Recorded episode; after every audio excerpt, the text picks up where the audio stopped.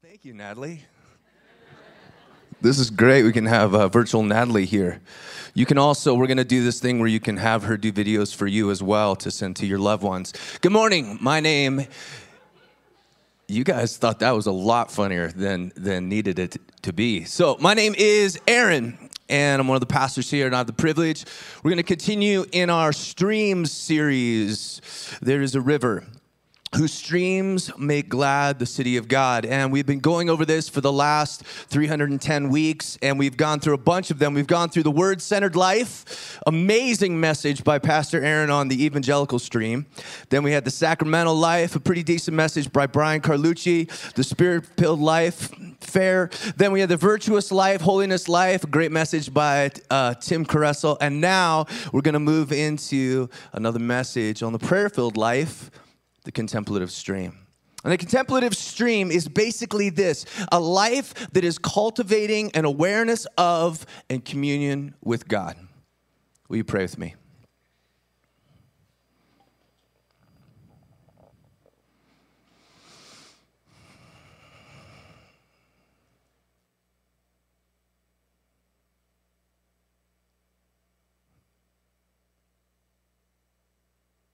Holy Spirit, you need no invitation. We just often need reminded. I pray in this moment that you will awaken our senses, that we will be alert to the fact that we are in the presence of the living God who was and is and is to come. I pray in this time, Lord, through these simple words, that there may be just an invitation of an open door to begin to cultivate a deep life of awareness in communion with you.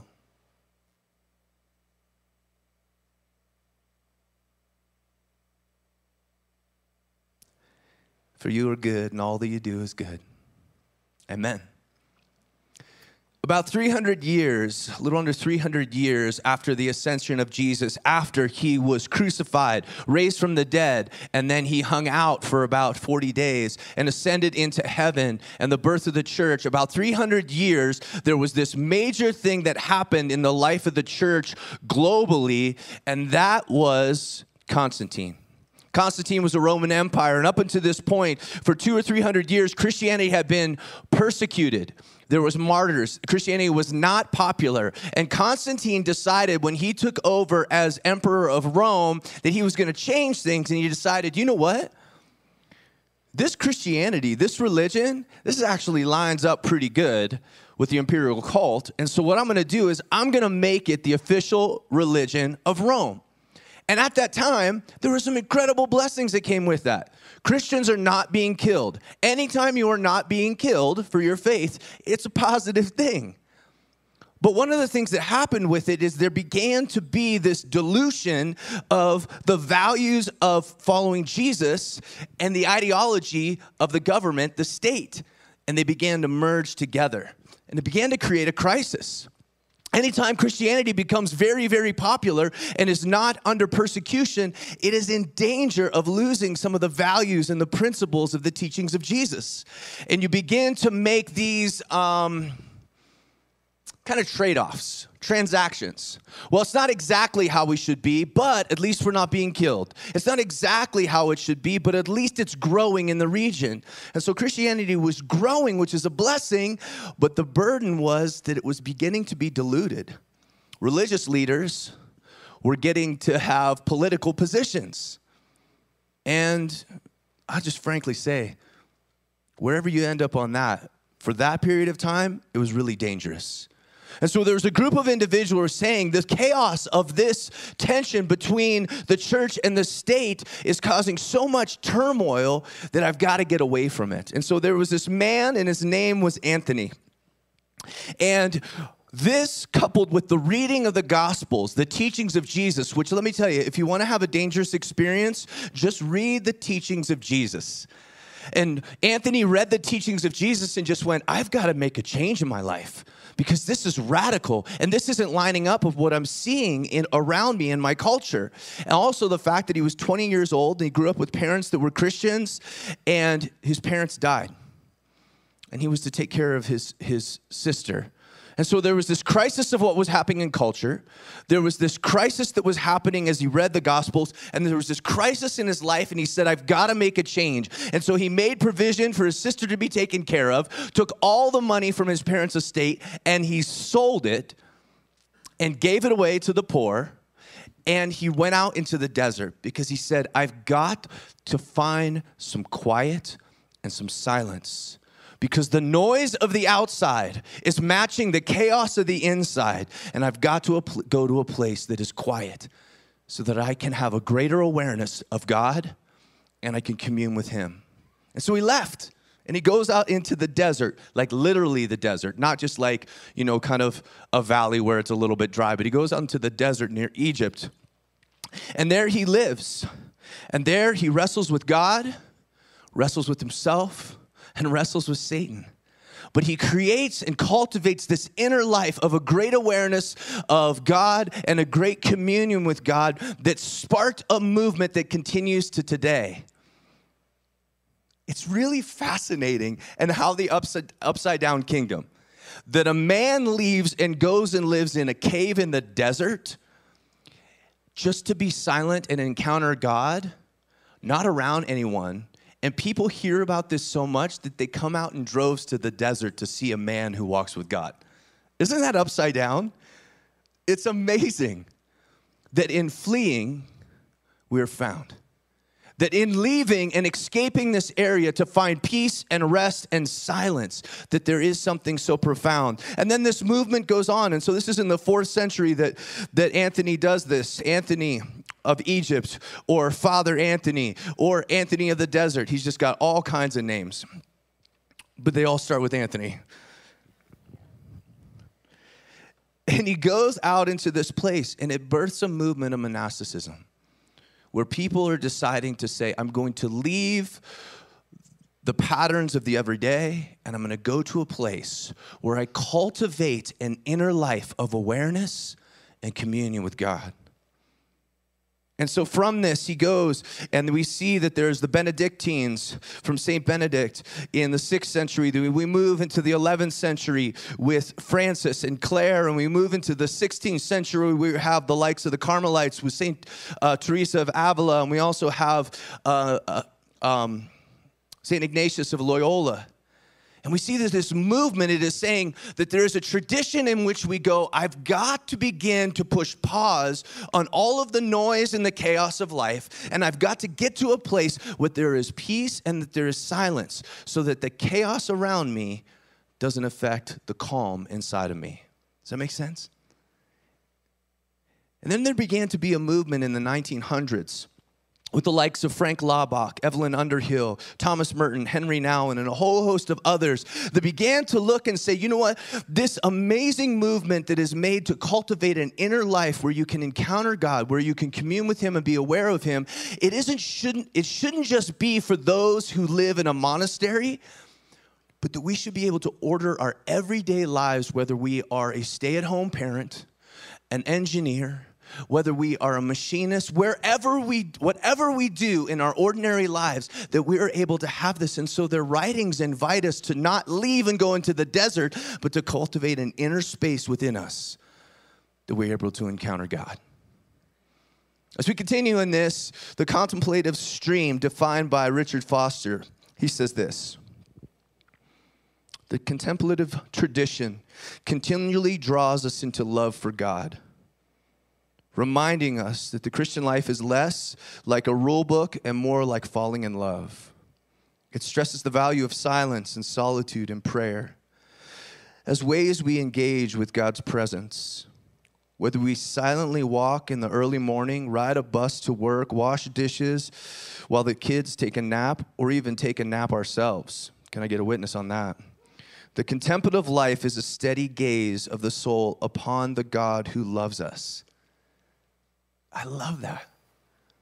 That the contemplative life is taking all aspects of our lives and allowing it to be positioned in such a way that is aware of the presence and communes with God. And we see that this foundation, it doesn't start with Gregory. I mean, it doesn't start with Anthony. It goes back into the life and the teachings of Jesus. I think one of the places that we see, and if you've read the Gospels, you see that it says many times, and Jesus went up alone to a mountain and prayed. And Jesus went into a solitary place by himself and prayed. And I believe this was more than the disciples were just getting on his last nerve. He's like, I got to get away from these guys. But this was a strategic thing to say, I've got to get away. I've got to get away, and I have to cultivate a space in my life where I'm just aware of the presence of my Father. And I want to commune with Him. And he gets away, and he's alone, and then he's able to go back. And I love that he didn't just want that and model it for us, but in Mark chapter 6, there's this amazing passage where it's like, if you want to just see what a busy week for a Messiah looks like, like, Jesus, what do you do with your time? Go to Mark chapter 6, because he's like, cast his friends getting killed, John the Baptist, he's casting out demons, he's healing people, he's turning uh, loaves and fish into a meal for 5,000. He's just like, I got a really hectic week this week. And it's so busy that smack dab in the middle, he says to his disciples, who didn't even have time to eat, they're like ancient granola bars. They're just eating on the way. They're like, we got to go. And he says to them, Come away with me to a solitary place and find rest. That in the middle of the busyness, Jesus, who had modeled this for them, now says to them, Hey, you know this pattern that I have to get away and to get quiet and commune with my Father and to rest? I want you to do this. And so, echoing from the life of Jesus, amplified from Anthony, amplified from Teresa, modeled by Frank Laubach and Henry Nouwen and Thomas Merton. There is this message to us here at Cornerstone that we want to be about the charismatic stream. And oftentimes, the charismatic stream, well, that gets loud and rowdy. And oftentimes, the evangelical stream, that is a lot of teaching and truth. And we have the holiness stream that worries about our, our, our virtue and our behavior. But there has to be the contemplative stream which says, Come away with me. Come away with me, Jesus says. Be with me. Find rest and peace. And that's what prayer is. Oftentimes, we make prayer into the spiritual equivalent of an email. I got some things I'm gonna need you to do, Lord. I'm just gonna, here's a to do list. If you could just fire them off to Him, if you could just hit all of these points, Lord, that'd be really helpful. Well, that's a form of prayer. It's kind of called intercession. But prayer is this way of cultivating a life of awareness and communion and I love that Jesus models for us and Jesus commands us. But we see it all the way back into the Old Testament, don't we? We see Moses, times where he goes up alone to encounter God on Mount Sinai. And there he communes and talks to God and is very, very, very aware of the presence of God. We see Elijah that is up on another mountain. God seems to like mountains and deserts. That's two of his favorite places to, to meet individuals. But he meets uh, Elijah up on a mountain, and in the whisper, God begins to speak, and he is aware of this. We see that David goes off alone all the time, sometimes out of conflict, and sometimes when he's in good place. But I want to spend the rest of our time together just unpacking and practicing. And so I'm going to share a little bit of story, a little bit of scripture, and then we're going to try a spiritual exercise. So, are we okay with that? This is group participation. This is your spiritual aerobics class. I'll be your instructor.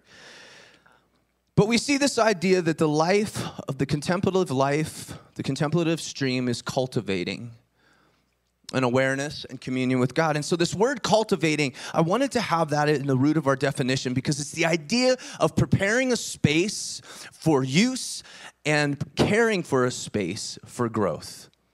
So, you're cultivating it. Now, I am not a gardener.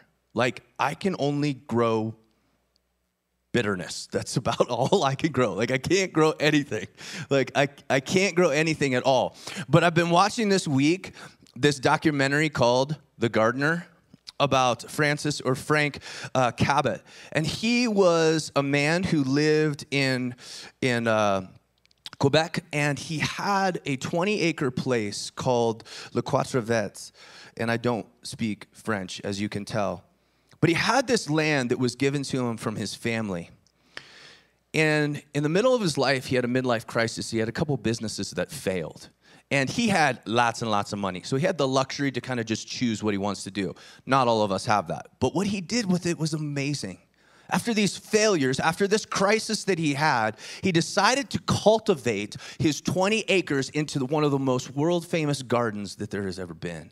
And I encourage you to go on to the streaming service of Amazon Prime and check out the documentary called The Gardener because it's amazing to see what he did. This piece of land, as he looked at it, he began to cultivate it in such a way that it would be, and care for it in such a way, clearing out the debris so that it would be more and more beautiful, bringing in the right plants and the water features and these other structures, and cultivating this beautiful place in this normal land.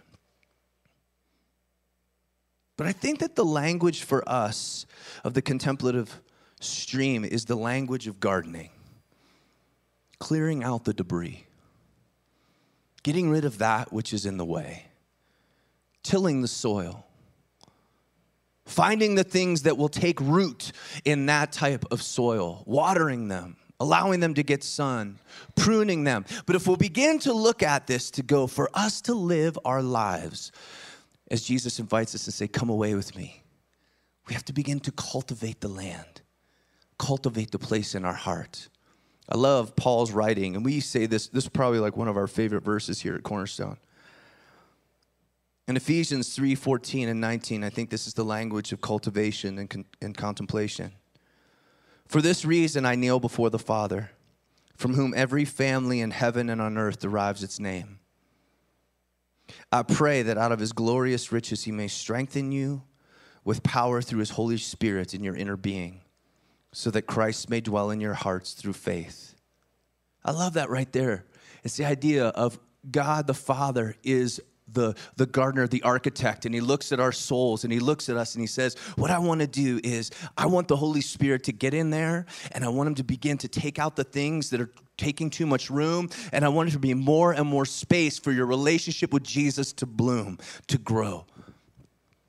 And then it says, so that Christ may dwell in your hearts through faith. And I pray that you, being rooted and established in love, that the soil of your soul is so saturated with the love of God that you may know and you may have the power, together with all the Lord's holy people, to grasp how wide and how long and how high and how deep is the love of Christ. And to know this love that surpasses knowledge, that you may be filled to the measure of all fullness of God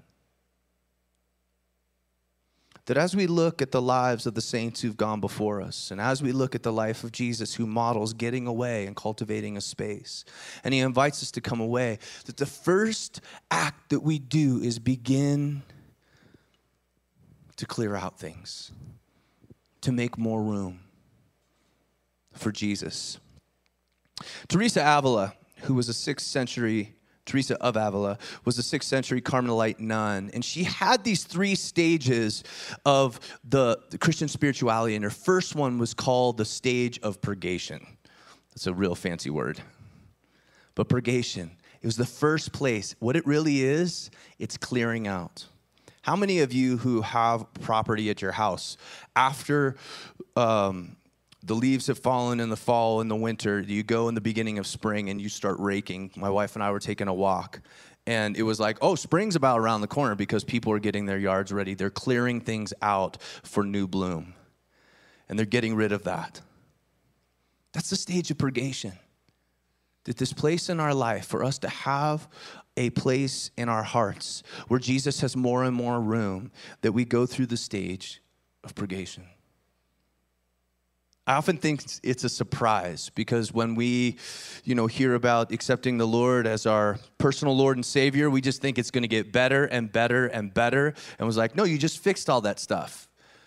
And the Lord oftentimes says, no, no, no, no, I'm fixing all that stuff. And the first way that I do that is we have to clear it out. In the writings, St. Athanasius writes about St. Anthony, and one of the things that he experienced for the first years in the desert was just the torment of his own soul, of getting rid of these things that were in there that didn't need to be in there. And so, what I'd like to do this is a terrible Sunday morning early exercise to say is I'd like to invite you to the exercise of purgation. And what I want to invite you to do is one of the spiritual exercises of simply praying the scriptures. And it's dangerous. I think it's dangerous to pray the scriptures because oftentimes what we're saying is, Lord, my desire is that your will and your words be done in my life. And the crazy thing is, he's like, that sounds great. Let's do it. And so, what I'd like us to do is I'm going to read a passage of scripture, and then it's very short. And I just invite you to go before the Lord and say, Lord, I want you to cultivate a greater awareness, a greater communion with you in my life. And these words that you have spoken, I want you to fulfill. Does that make sense? Here's the simple words. It comes from David's prayer in Psalm 139, 23, and 24. David went before the Lord and he said, Search me, God, and know my heart. Test me and know my anxious thoughts. See if there is any offensive way in me, and lead me in the way everlasting. So basically, I'm going to give you a little bit of time and quiet, and you're just going to go before the Lord and say, Lord, it's time for clearing out space. Before we can the, till the soil, and before there can be planting, there needs to be clearing out. So, Lord, will you clear out anything that's in me? So, Holy Spirit, for my friends here, I just invite you to close your eyes. I pray for them that they may be able to go before you and say, Lord, would you search me? Would you know me? Would you test me and know my anxious thoughts? Would you see if there is any offensive way in me and lead me in the way everlasting?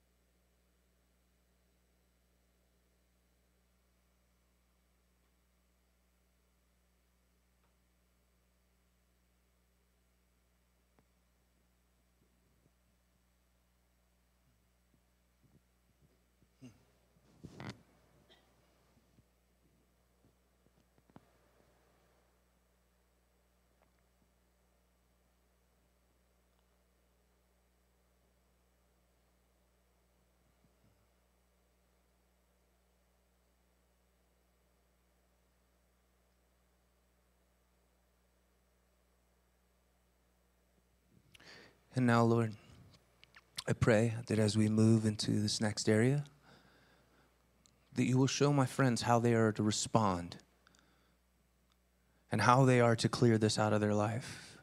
And may they know they don't do it on their own might, but you, Spirit, who convicts, will be the one who empowers them to purge this and clear this.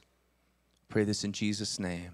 Amen tiny comment before I go into the next. One of the things that there's a lot of things I really like about God. One of the things I love about Him is when we go before Him and say, Search me and know me, when we're asking, asking for conviction, I love surrendering that to Him to allow Him to decide what are the things, because oftentimes it's very different than the things that I would come with. And sometimes it's surprising. And sometimes it's a much deeper root than just the behavior we see but he's wanting to purge the motivation. Does it make sense? Let's move on. So we move from this place of cultivating, we move to the awareness. And it's again rooted in the teachings and the life of Jesus. And Jesus said these words in the Gospel of John. He says, Jesus gave them this answer Very truly, I tell you that the Son can do nothing by himself. He can only do what he sees the Father doing. Because whatever the Father does, the Son also does. For the Father loves the Son and shows him all he does. So he will show him in even greater works than these, so that you will be amazed. In this, we see that cultivating a life as a contemplative, as a person of prayer, one of the things is we look at the life of Jesus, that Jesus was constantly aware of his Father. He only did what he saw the Father doing. And so there's a model for us in this of being aware of God's presence. And two things I want to say about this the reality of God's presence. When He says two or more are gathered, He's there. Whenever His people praise, He is there. That He promised that He would take His Spirit when we confess the name of Jesus and then He would fill us, that we are able to experience the presence of God, the reality of that, but also the proximity of that, that it's close. Brother Lawrence says you don't need to cry out very loud because God is nearer than you think. But oftentimes in my life, and I confess that God is close and the reality of his presence is here and his proximity is very intimate, but I am just absolutely unaware. And I'm so grateful for the individuals who walked with Jesus on the road of Emmaus, who walked with him for miles as he was unpacking the scriptures. And they're like, this guy's amazing teacher. And he's about to go on, and it talks about this in Luke chapter 24. And he's about to go on, and they're like, hey, hey, hey, hey, no, no, no, no. Man who we don't know who you are, stay with us and have a meal. And as he sits down and he breaks the bread, all of a sudden their eyes are open to go, Oh my word, this is silly. This is Jesus, the one we've been with all along. And as he leaves them, they said, Weren't our hearts burning? But I love the fact that oftentimes we can be absolutely close to God and absolutely in the presence of Jesus, but we're just not aware. And so we begin to cultivate an awareness through different disciplines. Henry Nouwen says the practice of contemplative prayer is the discipline by which we begin to see the living God dwelling in our hearts. Careful attentiveness to the one who makes a home in the privileged center of our being. And this gradually, gradually leads us to recognition. As we come to know and love the Father of our heart, we give ourselves over to the incredible presence who takes possession of all our senses. By the discipline of prayer, we are awakened and open to God within us who enters into our heartbeat and our breathing, our thoughts and our emotions, our hearing, our seeing, our touching, and tasting. It is by being awake to this God within that we also find the presence in the world around us. The Apostle Paul prays that the eyes of our hearts would be open. And David writes these words, says at the end of Psalm 27 I remain confident of this, that I will see the goodness of God in the land of the living but that there be within us an awareness of the presence of God. Moses in Exodus was at a place where he's just saying, God, I need to see your glory. I need to be aware of you. And so he says, God, can I see your glory? And God says, You can't handle my glory. He says, I want to see your glory. You can't handle my glory. But I want to see your glory. He's like, All right, here's what we're going to do. You're going to head up on the mountain. You're going to hide in the cleft of the rock. I'm going to pass by you. I'm going to put my hand over your face. And when I walk by, you're going to see me from behind because that's all you can handle. He says, That sounds great. And so Moses had this, this, desire to see the presence of God and to be aware of the presence of God, even if it was from when he had passed by. St. Ignatius in the 16th century created this practice of a prayer of examen that we're going to do right now, and it's kind of similar to that. That sometimes when we are in the moment, we don't notice the presence of God. And that we have to pause and we have to look back. And by looking back, we see clearly go, Oh my word, you were there all along. And so this is what we're going to do. For the next moment, I'm going to do a really truncated version of this because it's usually for like 25, 30 minutes. You do this prayer, and there's a way to sit, and there's a hat you wear. Just kidding. None of that's true. But the prayer of examen has five steps. All we are going to do is we're going to review the day. I encourage you to check it out. But what we're going to do is we're going to get quiet again. And I'm going to invite you to think about this morning. And I want you to look back from the moment that you woke until now. So I'm going to walk you through that. Because what we want to do is we want to look back and see were there places, even this morning, where there were glimpses of God in the land of the living, where His presence was there that I was unaware. And as we begin to become aware of the presence in the past, it gives us an alert to say what that's going to look like in the present. So, Holy Spirit, you are here. And I pray for my friends. I pray that you will speak to them. And Lord, as we are in your presence right now, I just invite them to think about this morning.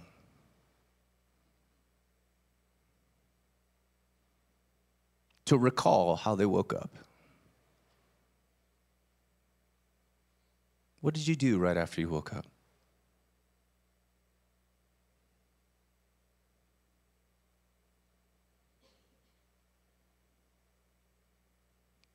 How did you feel when you woke up?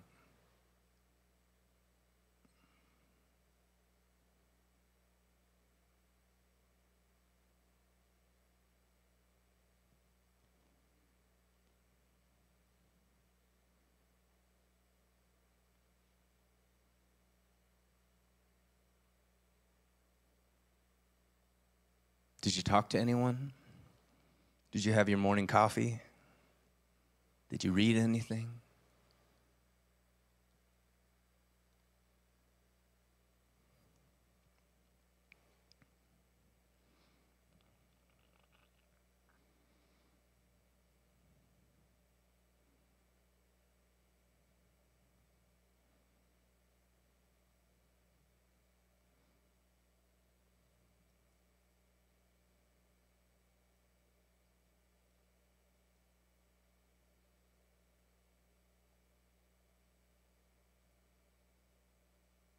Now, would you go before the Lord and say, and ask Him, Lord, as I went through this morning, the last hour, these beginning morning hours of my day, were there any places where I missed a glimpse of your glory? Where your goodness was shining through and I didn't see it?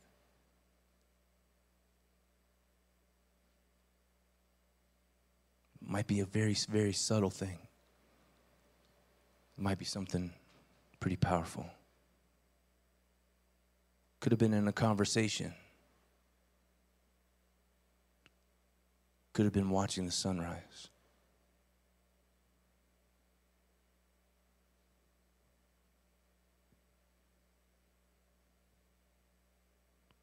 Could have been as simple as the kids were very well behaved for a Sunday morning.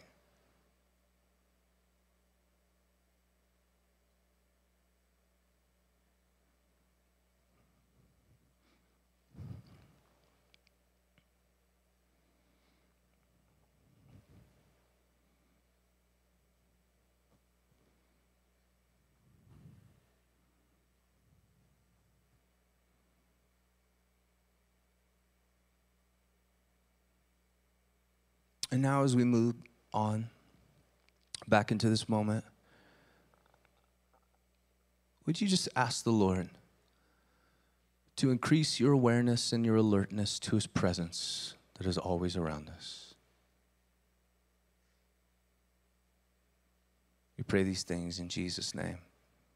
Amen. Did anybody sense anything that look back and go, oh, you were there?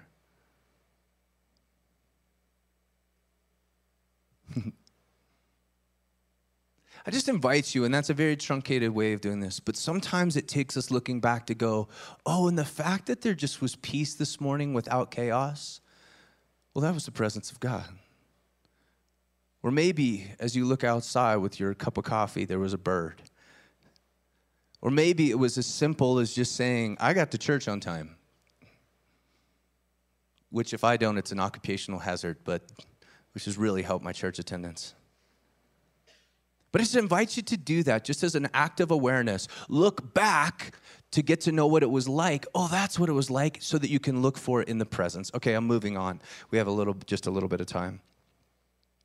Communion with God that we cultivate a life of awareness of and communion with God. And I specifically use this word communion because it's not one we use all the time. Most of the time, we think of communion as bread and wine. But communion really is deep fellowship, interaction, connection, relationship. And that we begin to cultivate an inner life and an outer awareness of communion with God, that He is present all the time, and that we develop this interaction. Jesus said in John 15, Abide in me and I in you. As the branch cannot bear fruit by itself unless it abides in the vine, neither can you. Unless you abide in me, I am the vine and you are the branches. Whoever abides in me and I in him, he will bear much fruit. He also said this Jesus replied in, in John 14 Anyone who loves me will obey my teaching. My Father will love them, and He will come and He will dwell with them and make our home with them. The psalmist wrote, One thing I ask, one thing I seek, that I may dwell in the house of the Lord all the days of my life, to gaze on the beauty of the Lord and to seek Him in His temple. This idea that our lives are to be lived abiding with God, that are with God in every moment. The things that we think are really spiritual and the things that we think are really ordinary. There's a man, his name, as I mentioned before, Frank Laubach. He was a 20th century missionary, and he was known as the apostle to the illiterate. If you look at his name in education, he is one of the like stout heroes in education because he created forms of understanding language and he would take it to groups of people that were illiterate and he would be able to write uh, educational material in their language so that they could read and millions and millions of people are able to read in their native language because of his work. He had an absolute crisis when he didn't get a job he wanted and went into deep depression. And at that point, he changed his trajectory from being a man of ambition to being a man of the presence of God. And what he says is, he began to practice. And it began out of his disappointment. He said these words He says, God, I want to give you every minute of this year. Pretty ambitious, wouldn't you say? I shall try to keep you in mind every minute of my waking hours. I shall try to let you be the speaker and direct of every word. I shall try to let you direct my acts. I shall try to learn your language. And so Frank Laubach, uh, he had this idea of how do I live my life abiding in the presence of God with an awareness every single day. And he would practice this, just like someone practices any uh, anything. Because he says, just the privilege of fellowship with God is infinitely more than anything that God could give. When he gives himself, he is giving more than anything else in the universe. And I want to keep constant contact with God. And so, what he invented for himself, and I love that he did this, he, called, he invented something called the game of minutes. And he had the idea to be playful, that it's a game of growing in deep fellowship with God. And so, what he would do is his goal was to be able to have one second of every minute fixated on the presence of God. One second of every minute. And then he would grow from there, one minute of every hour and then one hour of every day. And he would grow this, but he had this playful sense of saying, God, I want my life to abide in you so much that I'm going to create my life as an experiment so that we cultivate this awareness in this communion. And so, what I'd like to do, we're going to begin to invite the band up, is we're going to practice the game of minutes. And I'm going to set a little timer.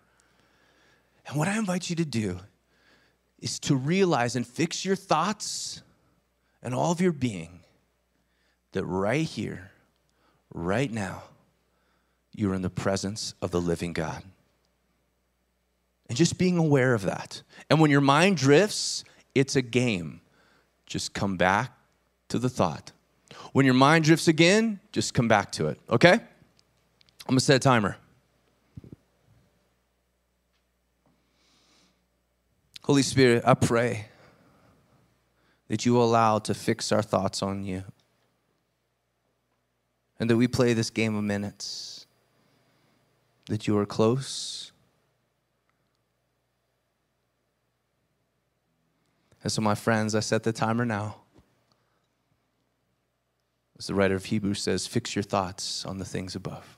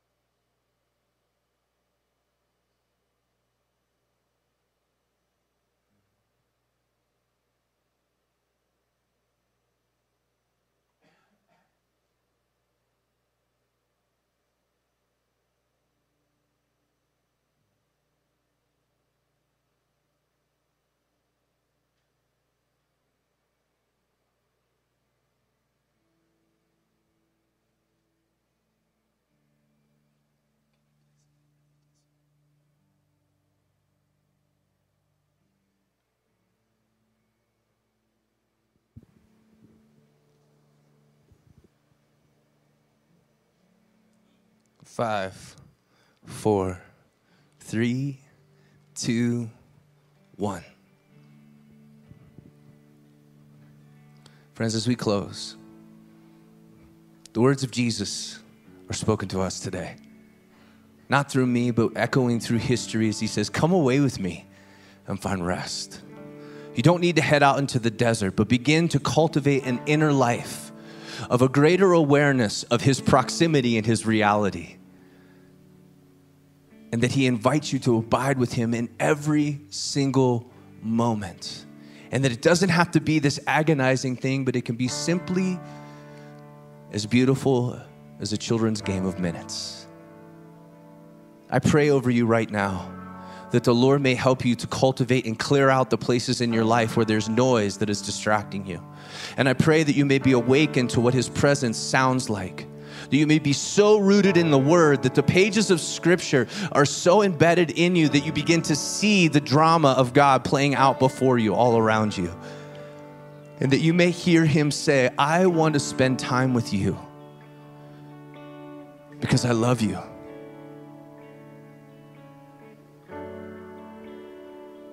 I bless you with that in Jesus' name. May we be people who wade in the waters of the contemplative stream. And may we be people whose lives are prayer filled. Amen.